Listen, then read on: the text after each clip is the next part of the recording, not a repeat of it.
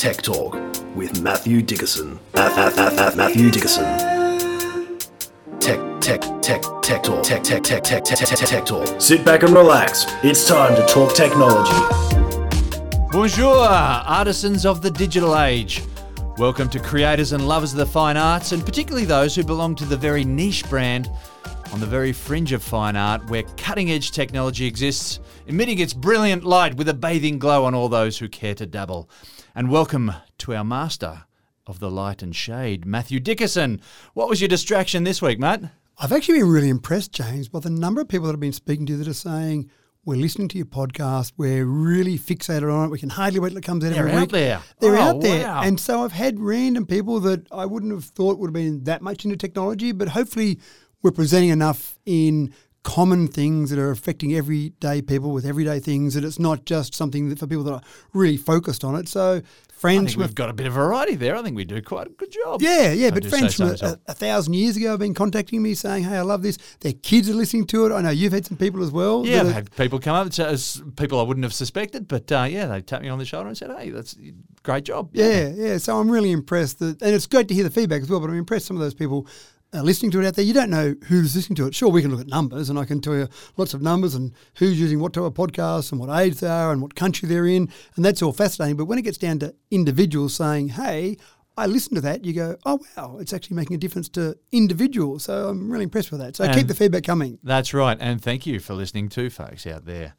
Well, folks, join with me as we step boldly into the gallery and cast our ears over the eclectic juxtaposition of stories in front of us today. Of course, with my art-themed intro, there'd have to be a story about at least one of the great masters, and we're going to look straight into the viability of Da Vinci's famous 15th century helicopter design today. And further on the subject of flight, we'll look at a brand new direction for passenger airlines. And electric wound dressings, folks, could be the next big thing in first aid. But let's get this gallery tour started. Idealists among us who believe in the strength of the human spirit will argue that some things in this world just cannot be bought. And so when Josh Wardle, the creator of lockdown phenomenon Wordle, promised that he wouldn't ever sell his unique app there, it would remain free for its players for eternity. Wordle devotees around the world smiled with gratitude. But Matthew, it appears that everyone has their price. And there are no exceptions. It does appear that. And he did. Josh made that statement to say this will remain free for the millions of daily players. What a great concept, and having millions of people play it. It sounded fantastic. Thanks, Josh Wardle, for that. That's right. Until a decent offer was put on the table. Yeah, I think that's the problem. Every man can. And actually, it wasn't quite as big as I thought it might have been. There are millions of people who play this every day. There are people who are dedicated to it. It hasn't got a lot of hang time, so maybe that counts against it slightly. People might spend 30 seconds, a minute, couple of minutes until they solve it. And then, as we've talked about before with Wordle, you can't do it again until the next day. So you're not going to spend hours on it. So maybe that reduces the advertising potential of it. It's a bit old-fashioned in that regard, that you're not playing for further rewards and further rewards and further rewards. You're not trying to build anything up. You're just essentially just trying to solve the problem for the day. Well, that's at the moment, isn't it? And that may well change, because the New York Times has offered a figure, or they've come to agreement with Josh, for a low seven-figure sum, which even that, so that's maybe 3 or 4 million, I'd call a low seven-figure sum. Mm. Even that sounds nice. It nice little payday for me, but that's right. Yeah, if I've got something that millions of people want to use, maybe you want to sell it for a bit more. Well, that's interesting, isn't it? And I'm also intrigued the fact that the New York Times or anyone else didn't just come along and say, well, it's actually not that complicated. We can probably get a programmer to create that in a few days. The concept's great. Well done, Josh. We'll just steal the concept. But I think New York Times have shown a bit of credibility here. They've taken a bit of chump change out of the bottom drawer, showing it at Josh and said, we'll just buy the concept and retain our credibility. But the big question now is, what is the New York Times going to do with it? Are they going to just flood the page with advertising? Are they going to put it behind a paywall?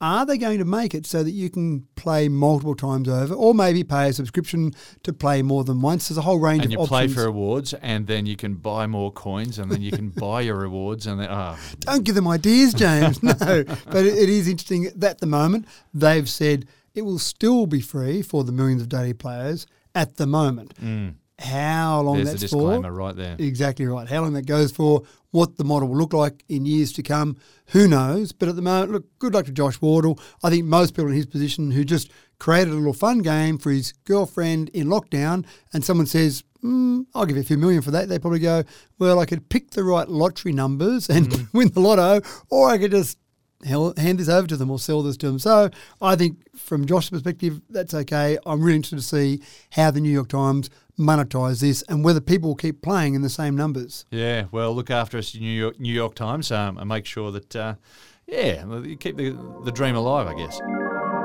Don't you hate it when your phone runs out of charge, folks? It's just so frustrating, isn't it, Matt? Well, what about running out of batteries in an EV plane? That'd be next level. Matt, EV passenger planes are now a thing and super long extension cords are not.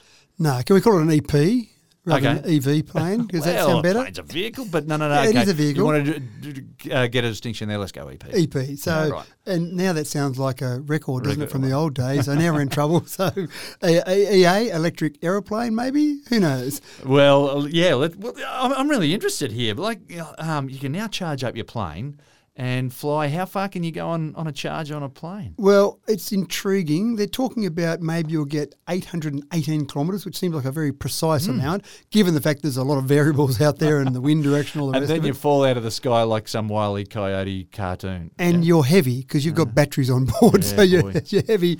But this is the thing. We've looked before at some prototypes, some testing, some experiments with electric planes. But now this is called the Alice. It's developed by an Israeli company called Eviation, a little play on aviation with the E in the front there. So they've gone EV actually, haven't they? So they've gone EV at the beginning of it. So they've actually got now a commercial version of this plane to the point where DHL, the express company or the freight company, has actually ordered 12 of these planes. So they've got three configurations of this plane. One can hold 9 passengers, which is just a normal configuration for a plane of this size. One can hold 6 passengers to give you a slightly more luxurious flight. But the one that's going to be the first user can hold 385 kilograms of cargo. Yeah, and that's the one DHL Express will be using, obviously, initially. But it then starts to say, well, you've got freight up there. You've obviously got pilots in the plane.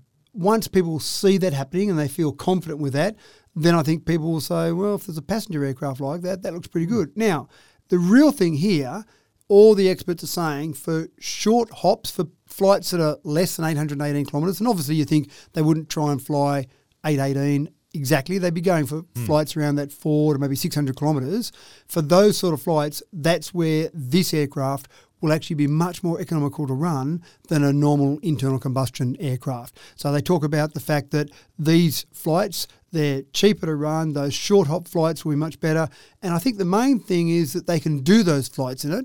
Whereas you start flying Sydney to LA, for example, they just haven't got the ability to carry the weight of batteries we need with current technology to handle flying across the oceans. But doing those short-haul flights, which are very popular, even in places like the US where a lot of people use that as their commute to work, that's the real sweet spot for these planes. So finally we've got commercial aircraft being developed. There's lots of other ones in the market as well.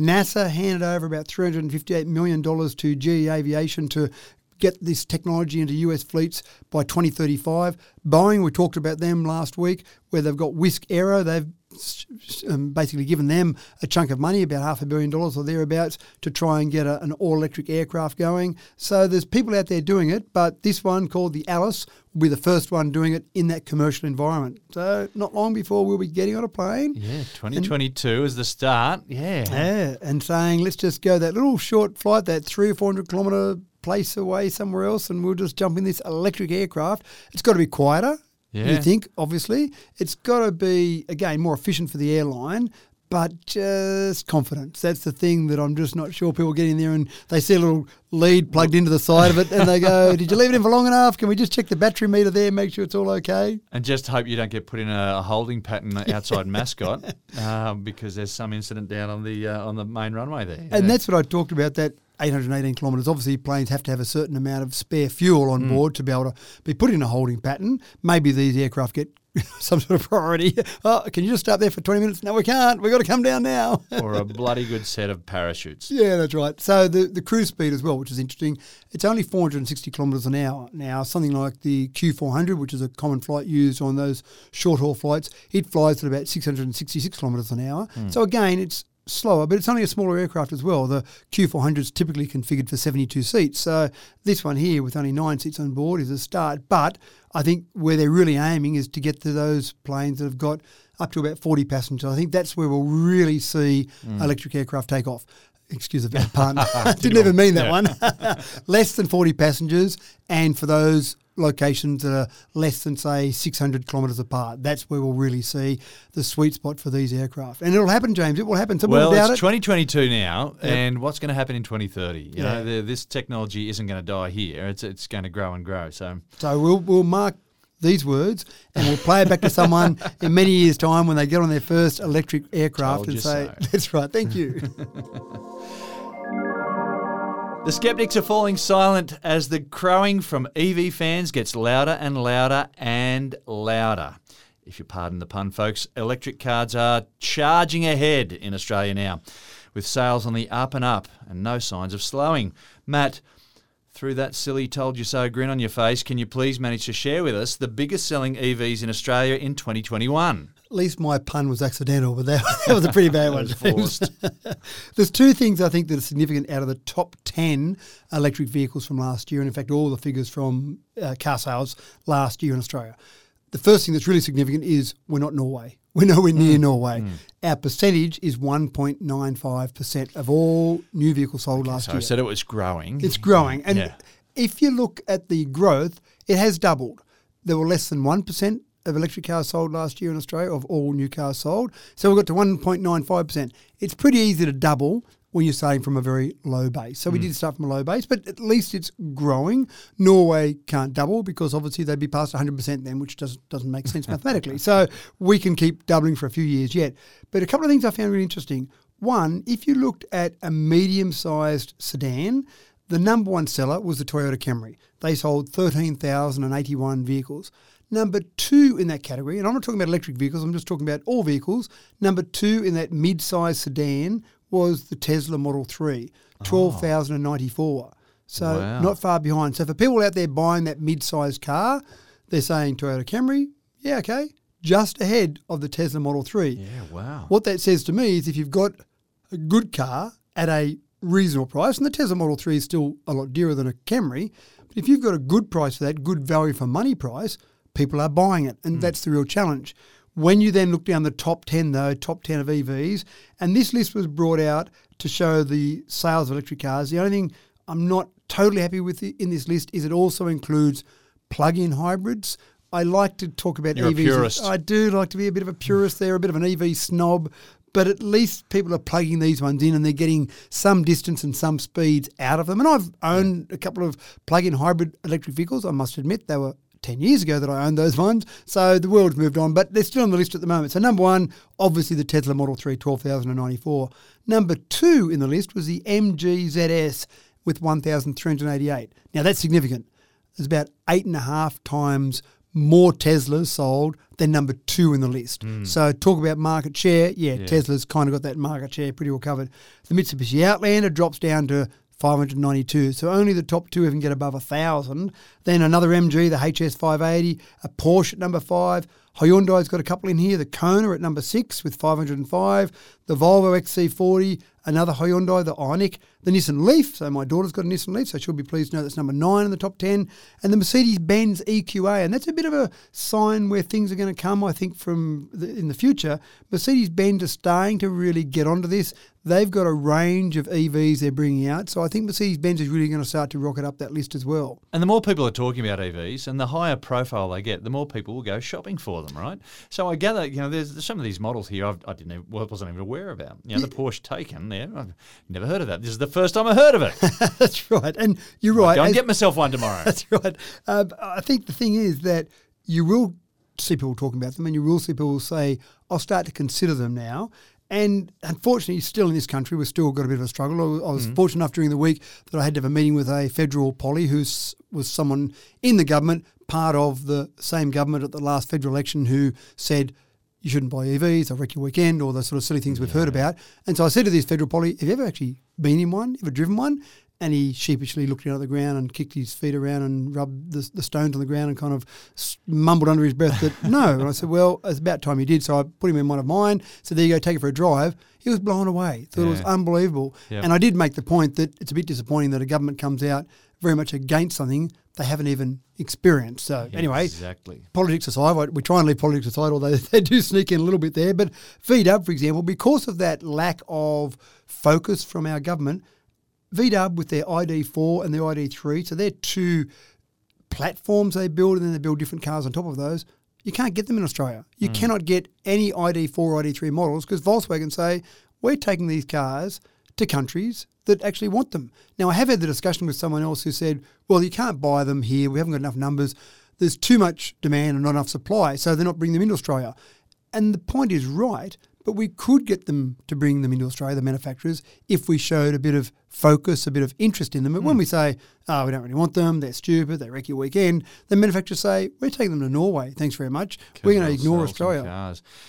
Yeah, but look, I can't even say that I've seen an ad on television or otherwise for an electric car. I wouldn't be able to name one that I've seen. And so, if there's not the advertising in there, if it's only people who are enthusiasts who are super keen to get themselves an electric car, then maybe they'll go hunting for a model that they'll like. But some people need to be slapped in the face. Well, I think you're right. And again, I think that's part of the process where those manufacturers aren't advertising them simply because they haven't got the supply of those particular models because they're not bringing them into the country. So it's this problem that's almost a self-fulfilling prophecy. We don't have them in the country. We don't advertise them. Oh, look at that. Aussies aren't buying those cars. So why bother about advertising or bring them in?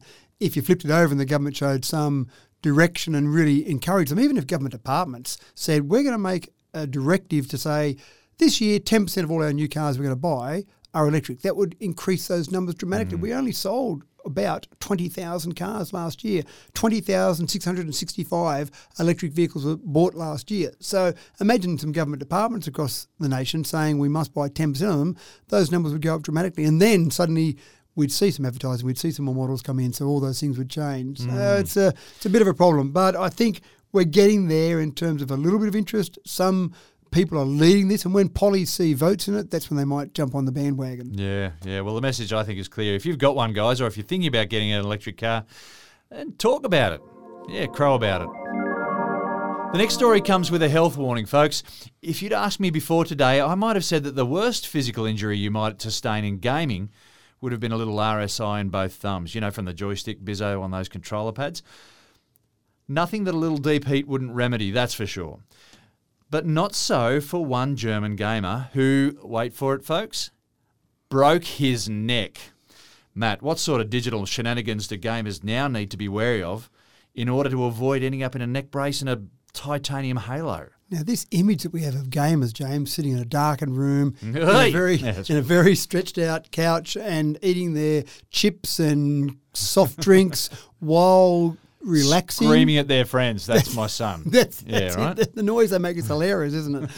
That kind of gets thrown out the window when you think about someone breaking their neck. And the quote was... That's some intense game. That is. The quote was that he felt his neck crack after moving too intensely while wearing a virtual reality headset. Wow. How do you move intensely while playing a game? Now, I've played some games with virtual reality headsets, and they do feel a bit heavy, but I've never really moved my neck that violently that I think I'm at risk of breaking my neck during the play. Wow. So obviously this was a very intense game that he was in. But he broke his C7, which is just down above the shoulders. So that's pretty serious if you start breaking that and obviously damaging your spinal cord. He didn't in this case, so it was lucky. He cracked his vertebrae. So again, this is the problem we have. The headsets are pretty heavy. Now, this headset in particular was 610 grams. So that's a fair bit of weight to put on if you're then going to start throwing your head around in all sorts of different directions. And again, I'm intrigued because when I've played games, things might be happening on screen. I've moved my hands intensely, but I don't remember moving my head intensely. He must have really been so much into it that he had to jump out of the way of something or move out of the way. And so he's moved his head as part of that process. So I need to build up his neck muscles a little bit more. But maybe. But that VR set sits on the front of your face, so that makes the front of your head a lot heavier as well, and your spine's at the back, isn't it? So, or at least perched, you know, with the foramen magnum just a little bit underneath, but towards the back. So he's got this front weight of 610 grams. And I don't know what a motorbike helmet weighs, for example, but I know when I've ridden motorbikes. But that's distributed all around the head. And that was what I was thinking, but I think your point's right. I hadn't thought about that because, you know, I've ridden motorbikes, I've raced motorbikes, go-karts, all sorts of things. You're wearing a helmet, but I think that's right. It's actually putting even weight around your head. And there's a fair bit of force on your neck when you're doing various things out in the real world. For sure. On motorbikes, go-karts, your neck's being or having some pressure thrown on there. But I think that might be the point, that the fact that you've got all that weight at the front and it's kind of pulling that head forward while you're trying to manoeuvre or do things there. So it is a bit of a warning for people, something that maybe we didn't we're aware of, obviously. We're aware of it now, but it might be a little bit much to start pressing the alarm buttons right now. This is one guy. After one incident, who never drank milk as a kid growing up. Yeah, that's right. Yeah, probably need to watch his diet a little bit. I don't know, I'm making assumptions now. That's right. But I think you're right. The RSI thing was something new that we didn't realise we would have from gamers in particular, moving their thumbs intensely during their gameplay, but the next thing might be maybe strengthen up your neck muscles. You want to play a game? Sure. Just go to the gym for 3 months, work on those neck muscles, then you can come and start playing some VR games. Maybe they'll get to the stage where the VR headsets are just lighter. That might be the solution. Well, there's maybe a hint for the manufacturers. You see them on any dime a dozen American cop drama sooner or later, and they tend to get dragged out in dodgy reality TV shows every now and then to embarrass some unsuspecting guinea pig on a national scale. So you think by now the miraculous lie detector seems to be a tool that should be installed in the witness box in every courtroom around the Western world. But they aren't, are they, folks? And the reason is that, believe it or not, polygraphs are generally only about 65% correct.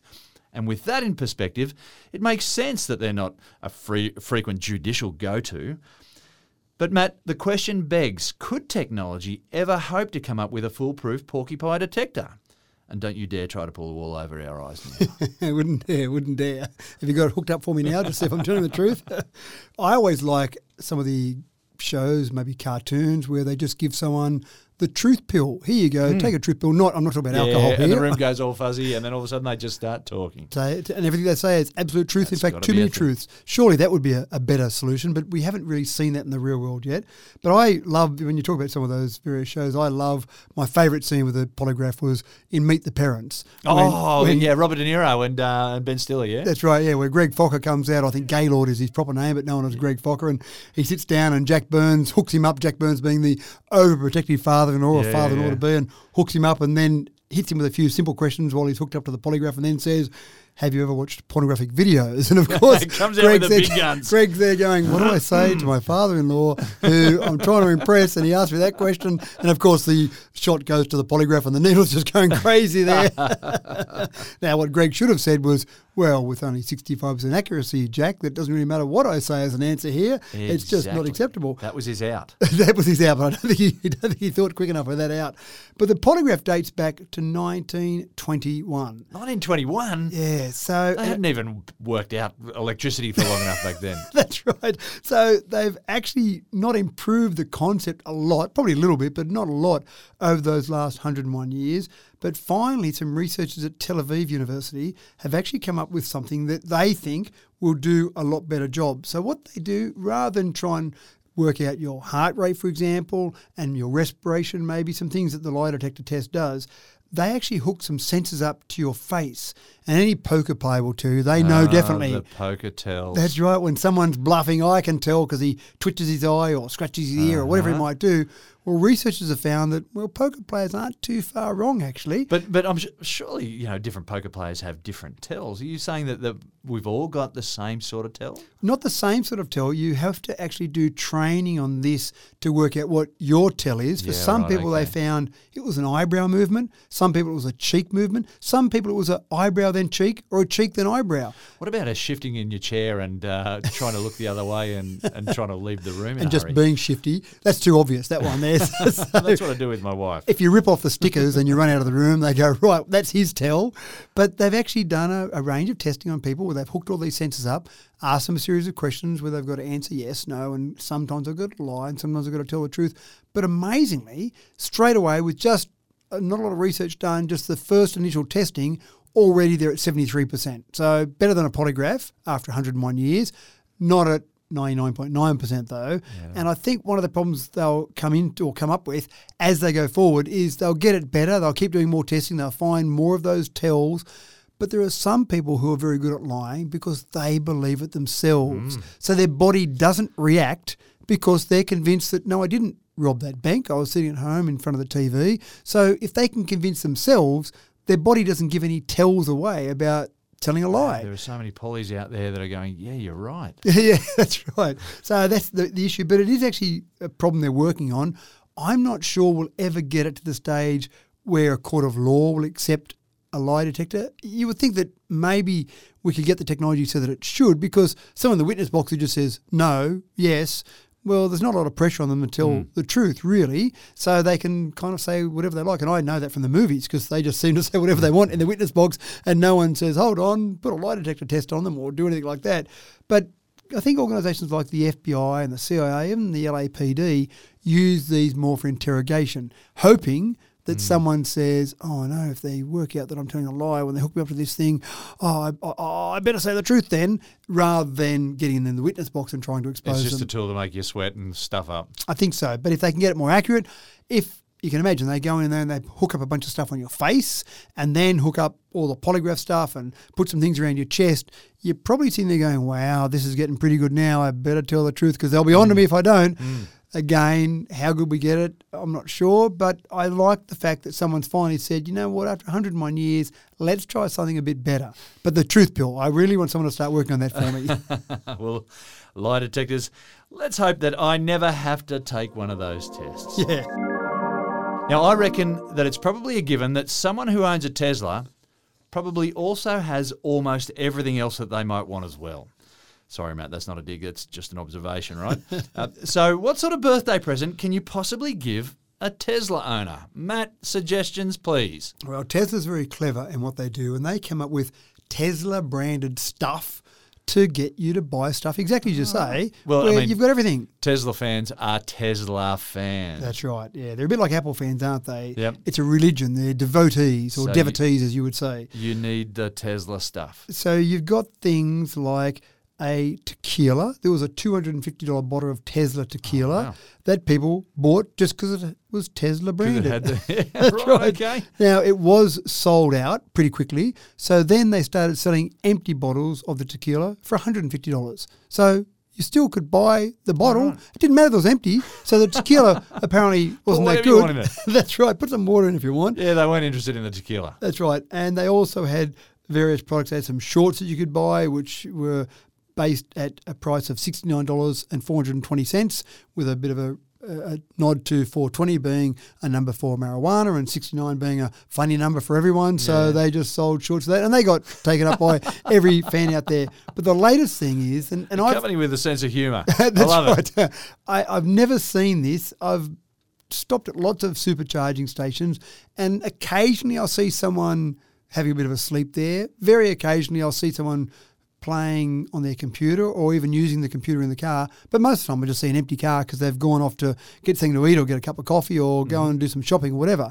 But for some people, apparently, and it's probably more in China than it is here in Australia, they like to sing karaoke. Because in every Tesla, you've got a karaoke, which is called karaoke because you're in the car. That makes sense, doesn't it? And you're telling me we've got Tesla karaoke now.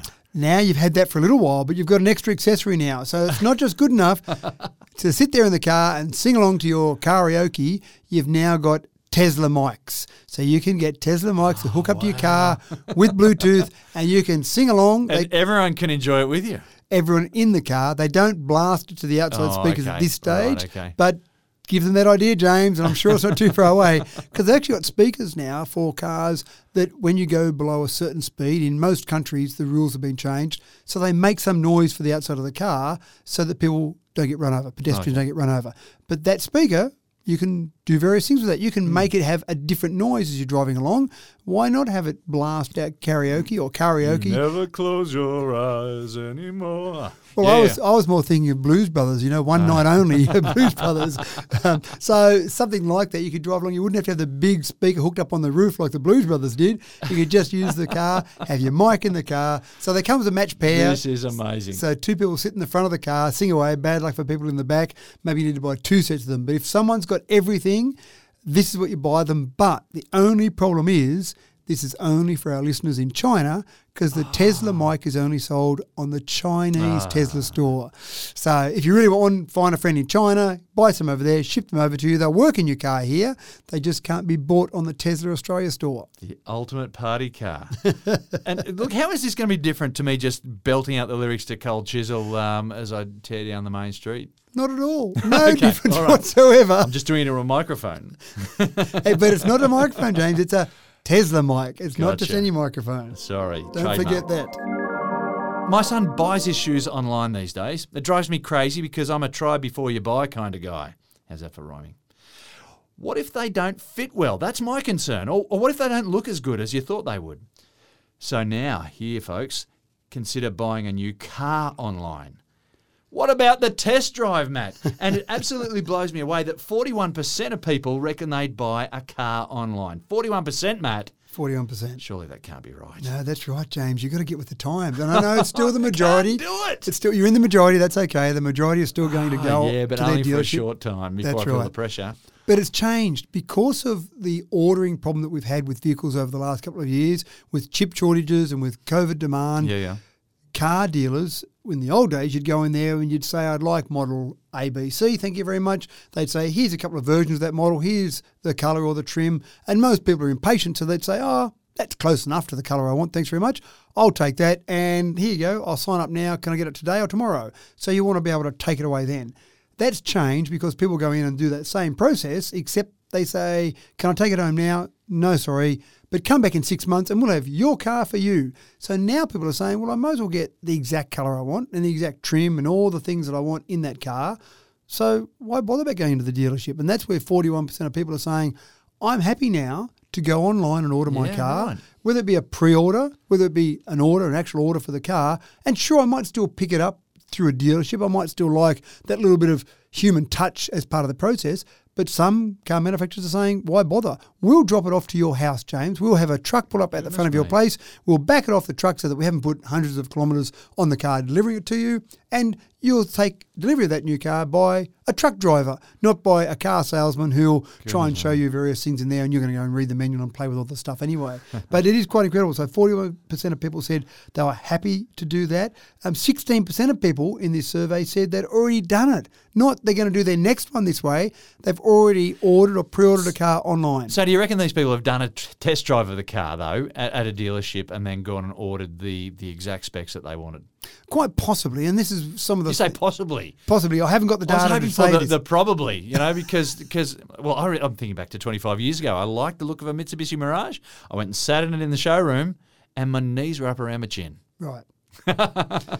So I don't know that they all have, and again, I don't have the data for that, I'm sorry. 98% said they enjoy the experience and they do it again. Yeah, so of those people that did it, most people said probably it was pretty happy with it. Probably buy their shoes online as well. They probably do. And they should be able to, because they look at their brand of shoe and they say, I'm a size 1, 2, 3, and I can order another pair of that same brand and it's going to be the same if they haven't grown lately, if they're not a child growing feet.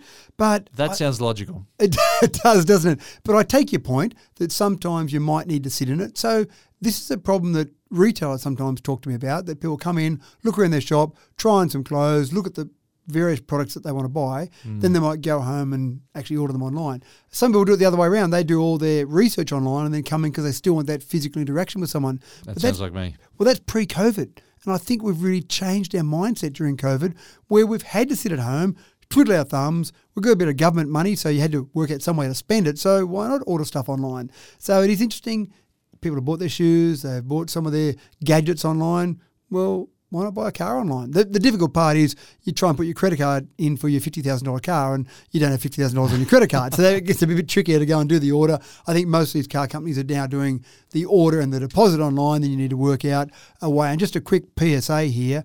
when you get that invoice for the car to pay the 50 grand or whatever it might be, I'd actually ring the company before you go and deposit that money, because that's where some people have been caught out with some of these scams, where the invoice gets intercepted. They get the invoice, hey, I know I'm buying a car, there's the bank details, and you deposit the money into someone else's account. Mm-hmm. And then the car company says, right, we're ready to send that car out in a truck, can you pay? But yeah, I just did that. Exactly right. And then where do you go next? That gets a bit tricky. Get the invoice, and I know it sounds boring, and I know people go, what are you wasting my time for? I've sent you the invoice, but before you go and throw that 50 grand at someone's account, I just make that phone call.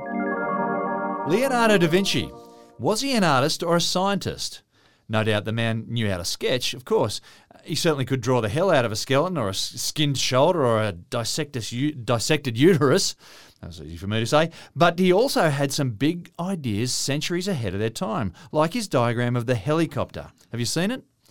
Matt, would it really have been capable of flight, though? It's interesting, isn't it?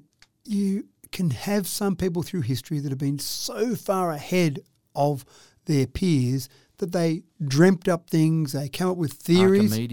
Archimedes, Einstein, Leonardo da Vinci, that years later, decades later, centuries later, we then say, look at that, he was right all that time ago. Yeah. Now, if Leonardo was around now, he'd have access to better materials, better ways to produce those materials, better engineering, better power supplies, and he could say, look at what I can do. Now, back in about 1480 or thereabouts, he did draw a helicopter design.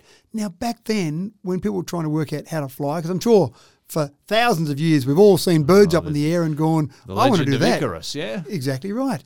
So we didn't really get the wing and the low air pressure and the high air pressure generated by the shape of the wing, like the Wright brothers finally nailed. But we were trying to work out a way to fly. So what Leonardo did, of course, is he drew a screw helicopter, where essentially it was like a screw. The blade, if you like, was like a screw. And so he kind of had this idea that it would be pushing air down with this screw. It cut into the air and forced the air downwards. Exactly right. And then, which then would push the aircraft up. It was a drawing. No one could actually build that or generate a motor that could actually make it spin. But it was a drawing conceptually. Someone has actually taken that drawing and said, could I now build that? We've got 3D printing. We can build that pretty quickly and easily. We've got lots of little motors. We've got a battery that's got good power supply source. Lightweight materials. And then, most importantly, the engineering to make all that work together. So they built a screw, or four screws to be accurate, and put it onto an aircraft, and sure enough, it can fly. Now, it's not an aircraft that you and I can get into. It's a very small model aircraft, like a little drone, but just like a drone's got four rotors, they use four of these screws, and blow me down, the screw concept works. There you go, tip of the hat to Leonardo da Vinci. Yeah, and again, it's probably not the most efficient design. Four rotors certainly works better, but the fact that he dreamt up this concept and had these screws that would actually work to actually push the air down, make the aircraft go up, that all actually works. And so I think it's actually quite a good little project. It was a student who was just trying to work out, as part of some of the work that he was doing, whether or not this would work, and actually built it fairly quickly, fairly economically, and said, look at this, I've got Leonardo's aircraft that will fly. Real tribute to a master. Yeah, that's right. Now, medical science continues to steam ahead in the 21st century, and there is some big news around injury treatment. Matt, could electric wound dressing find its way into the modern first aid kit? And what in the Carolyn Chisholm is electric wound chisholm? Wound dressing. It's something that you expect to see on a James Bond movie, isn't it? In comes James with gaping wounds all over him because he's just been shot 20 times by the bad guys. Oh, we just get out the electrodes and zap it together. Hook them up, and that's the way we go. And we have progressed with wound healing, although we kind of think the body does a pretty good job by itself. So we might put a few stitches in, maybe some glue, maybe some little stickers that go over it. It interests me that we use glue these days, and Band-Aids have been good for a long time as well. But, but they've actually found that, and this has been experiments on rats, thank you very much, rats, for your contribution to science once again. Luckily we've had rats around. I don't know what we would have done without rats, maybe experiment on people a bit more, unfortunately. But they've done some work with rats where they've actually put a dressing over a wound. So they've had a wound and half with a dressing a normal dressing, half with a dressing, that actually puts a small amount of electricity across that wound. Now, apparently, that seems to stimulate the skin to actually work a bit quicker. So bit of cell division. Oh, exactly right. Maybe send a few more, I'm not sure what actually uses, what gets used to patch up a wound? Is it platelets that get sent to it? Well, you've got to create a blockage there. So you've got platelets and coagulants that have got to create the scab usually, and then you're going to get those cells just repairing themselves by mitotic cell division and sealing up the wound there. There you go. I was going to say that. I just wanted to see if you knew what you're talking about. There was a test. Wow, welcome to Sweat for Another Hour. Got that one. So essentially, by having some electricity, again, small amounts of electricity, there, they found that the wound actually heals quicker. That's in rats, so that's fantastic. But what are you going to do? Are you going to kind of put a patch on yourself and then hook up to a PowerPoint? That doesn't sound like a very safe thing to do. Put some batteries on and hang them around. What they've actually found is they've created dressings that are powered by static electricity. So you're actually just creating very small amounts of electricity on the wound, and this is something we'll see as a standard thing as we go forward. Maybe 5 years' time, you'll have good old-fashioned patches or Band-Aid. I don't know, Band-Aid is a proprietary name, but Band-Aids that you stick on your little wound, or you'll have the static electricity version of those. You'll go, hey, we'll pay a bit more for those, and that'll be a bit of a faster way to heal our wounds. So fascinating where we're going with so many things in medical science, but this is one that I didn't think we needed a lot of research on. But sure, if we can make a wound heal a bit quicker, that sounds like a good thing to do. Yeah, and well, the quicker you can heal it, the better you are at keeping the infection out as well. Yeah. Yeah, so to give you an idea, if I want to throw some numbers at you, they found that if you had some sort of electric dressing on the wound, 97% were closed after 8 days compared with 76% with normal dressings. So it is significant. It's not like, oh, you get 1 or 2% more here. That's quite significant. And then if you didn't dress it, the wound was about 46% closed within 8 days. And again, this is on rats. But you can see no dressing. Sure, that's not great compared to dressing. And everyone says, oh, does it really make a difference if you put a Band-Aid on? Now, I've seen ads on TV, James, where they put a Band-Aid across half the wound and a Band-Aid not in the other half, and it heals quicker on the Band-Aid side, so it must be better. Those ads would never lie to us. But obviously the data's there. And so it's actually just that bit quicker with that electricity going through there. That is extremely cool. And that also concludes the tour through our technological fine art gallery today, people. And now I'm going to jump in my car, crank up the music to 11 and belt out some classic Screaming Jets lyrics all the way home. And just imagine that I've got one of those in-car karaoke mics. I wonder if they come with some little earplugs as well. You get the Tesla mic with some earplugs. You scream into your own ear. Thanks for the inspiration for that, Matt. And as always, we are extremely grateful for you all, listeners, to tuning in once again to Tech Talk with Matthew Dickerson. I'm James Eddy, and I look forward to catching your ear again next week. If you know how to like and subscribe or even leave a comment about our podcast, please do it, and we'll be even more grateful.